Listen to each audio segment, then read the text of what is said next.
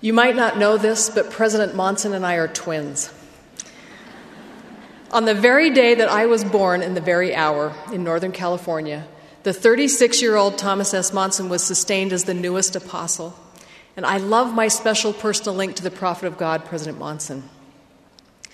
The prophets are speaking about women. And you'll hear some of their words in this meeting. For my text, I'm going back almost 40 years to a remarkable prophecy written by President Spencer W. Kimball. September 1979 was only the second time that the women of the global church had met in a general meeting. President Kimball had prepared his talk, but when the day of the conference came, he was in the hospital. So instead, he asked his wife, Camilla Eyring Kimball, to read his remarks on his behalf. Sister Kimball read the prophet's words, which emphasized the influence of LDS women on the good women of the world prior to the second coming of the Savior. Near the end, there was an electrifying charge to the women of the church that we've been talking about ever since. Let me quote a little bit about what President Kimball said. Finally, my dear sisters, may I suggest to you something that has not been said before, or at least in quite this way. Much of the major growth that is coming to the church in the last days will come because many of the good women of the world will be drawn to the church in large numbers. This will happen to the degree, this will happen to the degree that the women of the church reflect righteousness and articulateness in their lives, and to the degree that the women of the church are seen as distinct and different in happy ways from the women of the world. Among the real heroines in the world who will come into the church are women who are more concerned with being righteous than being selfish. These real heroines have true humility, which places a higher value on integrity than on visibility. And then he finishes by saying, It will be female exemplars of the church who will be a significant force in both the numerical and the spiritual growth of the church in the last days. What a prophetic statement that is. Just to summarize, it will be good relationships of women that will trigger much of the major growth that's coming to the church in the years ahead. The friendships that Relief Society women, young women, and primary girls build with sincere, faithful, godly women and girls of other faiths will be a significant force in how the church grows in the last days. And President Kimball called these women from other backgrounds heroines who will be more concerned with being righteous than selfish, and who will show us that integrity is more valuable than visibility. Now, I've met so many of these good women as I do my work around the world, and their friendships are precious to me. And you know them too among your friends and neighbors, and they may or may not be members of the church right now, but we connect in friendship that's very important. Well, how do we play our part? What should we do? President Kimball says five things. The first is to be righteous.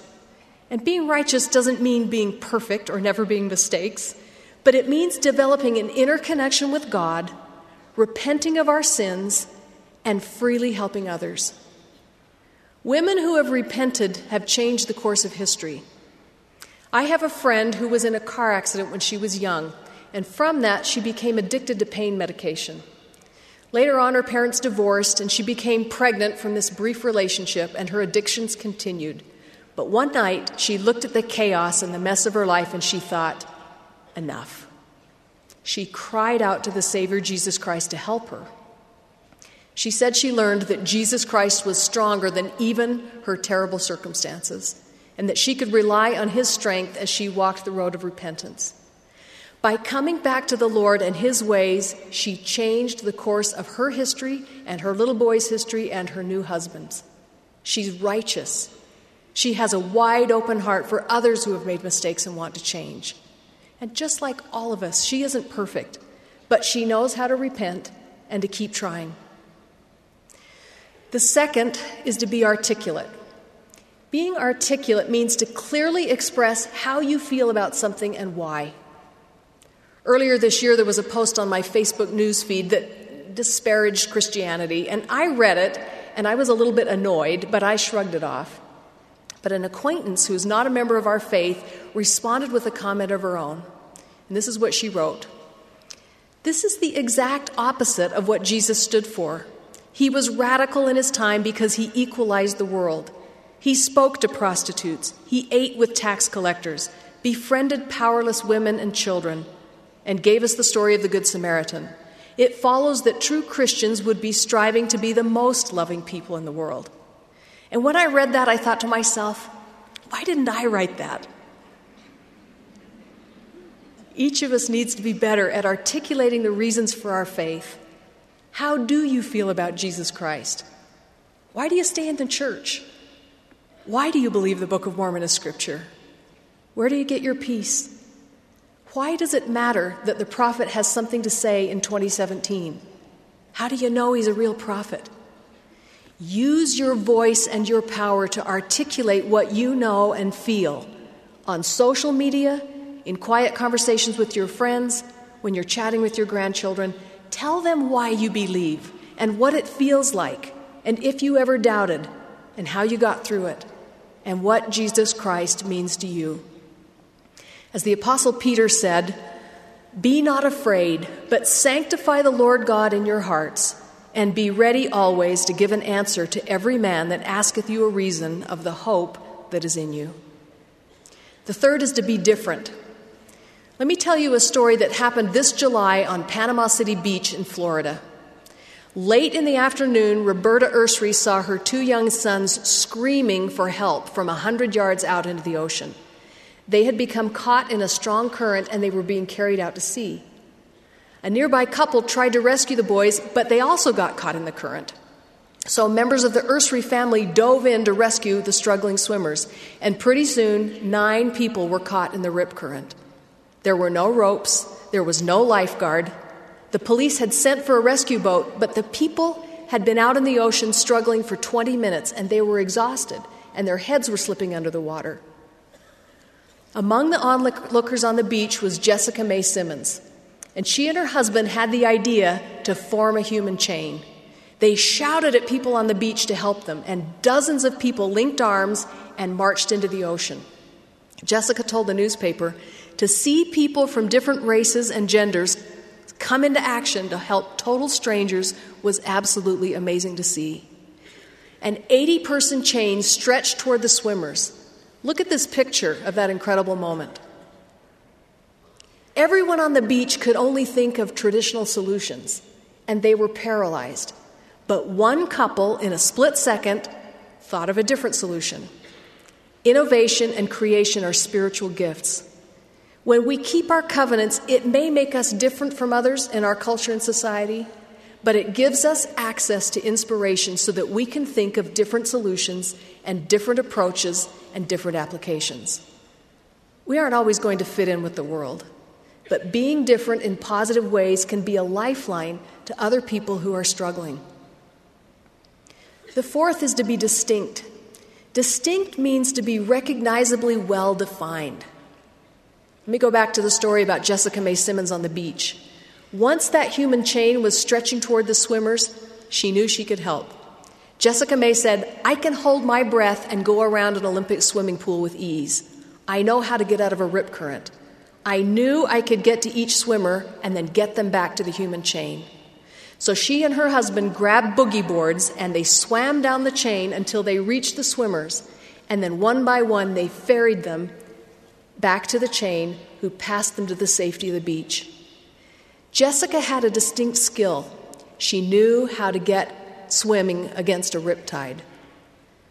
The restored gospel is recognizably well defined, but we have to be distinct about how we follow it. Like Jessica, we need to practice living the gospel before the emergency so that, unafraid, we will be strong enough to help others when they're being swept away by the current. And finally, the fifth is to do one through four in happy ways. Being happy doesn't mean to slap a plastic smile on your face no matter what's going on. But it does mean keeping the laws of God and building and lifting others. When we build, when we lift the burden of others, it blesses our lives in ways that our trials can't take away. I have a quote by President Hinckley placed where I can see it every day. He said, You don't build out of pessimism or cynicism. You look with optimism, you work with faith, and things happen. As an example of that happy, optimistic spirit, I know a 13 year old girl named Elsa whose family is moving to Baton Rouge, Louisiana, 1,800 miles away from her friends. It's not very easy when you're 13 to move to a new place. Elsa was understandably unsure about the move, so her dad gave her a blessing. And at the very moment of the blessing, her mom's phone chimed with a text. The young women who lived in Louisiana had sent this picture with this caption Please move into our ward.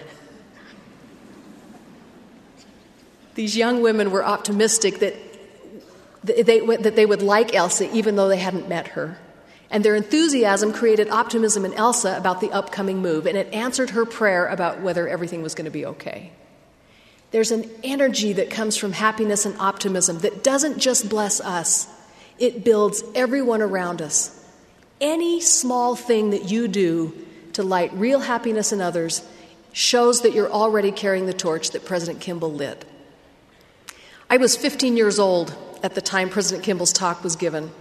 So, we who are older than 40 years old have been carrying this charge from President Kimball ever since that day. Now, I look out at the 8 year olds and the 15 year olds and the 20 year olds and the 35 year olds, and I'm going to pass this torch to you because you are the future leaders in this church. And it's going to be up to you to carry this light forward and be the fulfillment of this prophecy.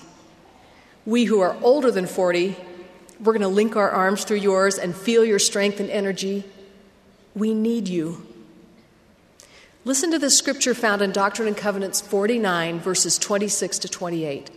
And it may have been written under different circumstances, but tonight, by the Holy Spirit, I hope you'll take it as your personal call to this sacred work.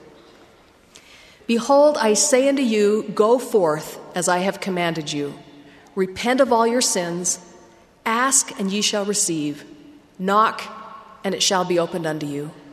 Behold, I will go before you and be your rearward, and I will be in your midst, and you shall not be confounded. Behold, I am Jesus Christ, and I come quickly. I appeal to each of you to put yourself in a place where you can feel the generous love God has for you. You cannot put yourself beyond the reach of that love. And when you feel His love, when you love Him, you'll repent and keep His commandments. And when you keep His commandments, He can use you in His work. His work and glory is the exaltation and eternal life of women and men. The prophets are calling on us, my sisters. Will you be righteous? Will you articulate your faith? Can you bear being distinct and different? Will your happiness, in spite of your trials, draw others who are good and noble and who need your friendship? Will you turn on your light? I testify the Lord Jesus Christ will go before us and be in our midst. And I conclude with the words of our well loved prophet Thomas S. Monson My dear sisters, this is your day, this is your time. In the name of Jesus Christ, amen.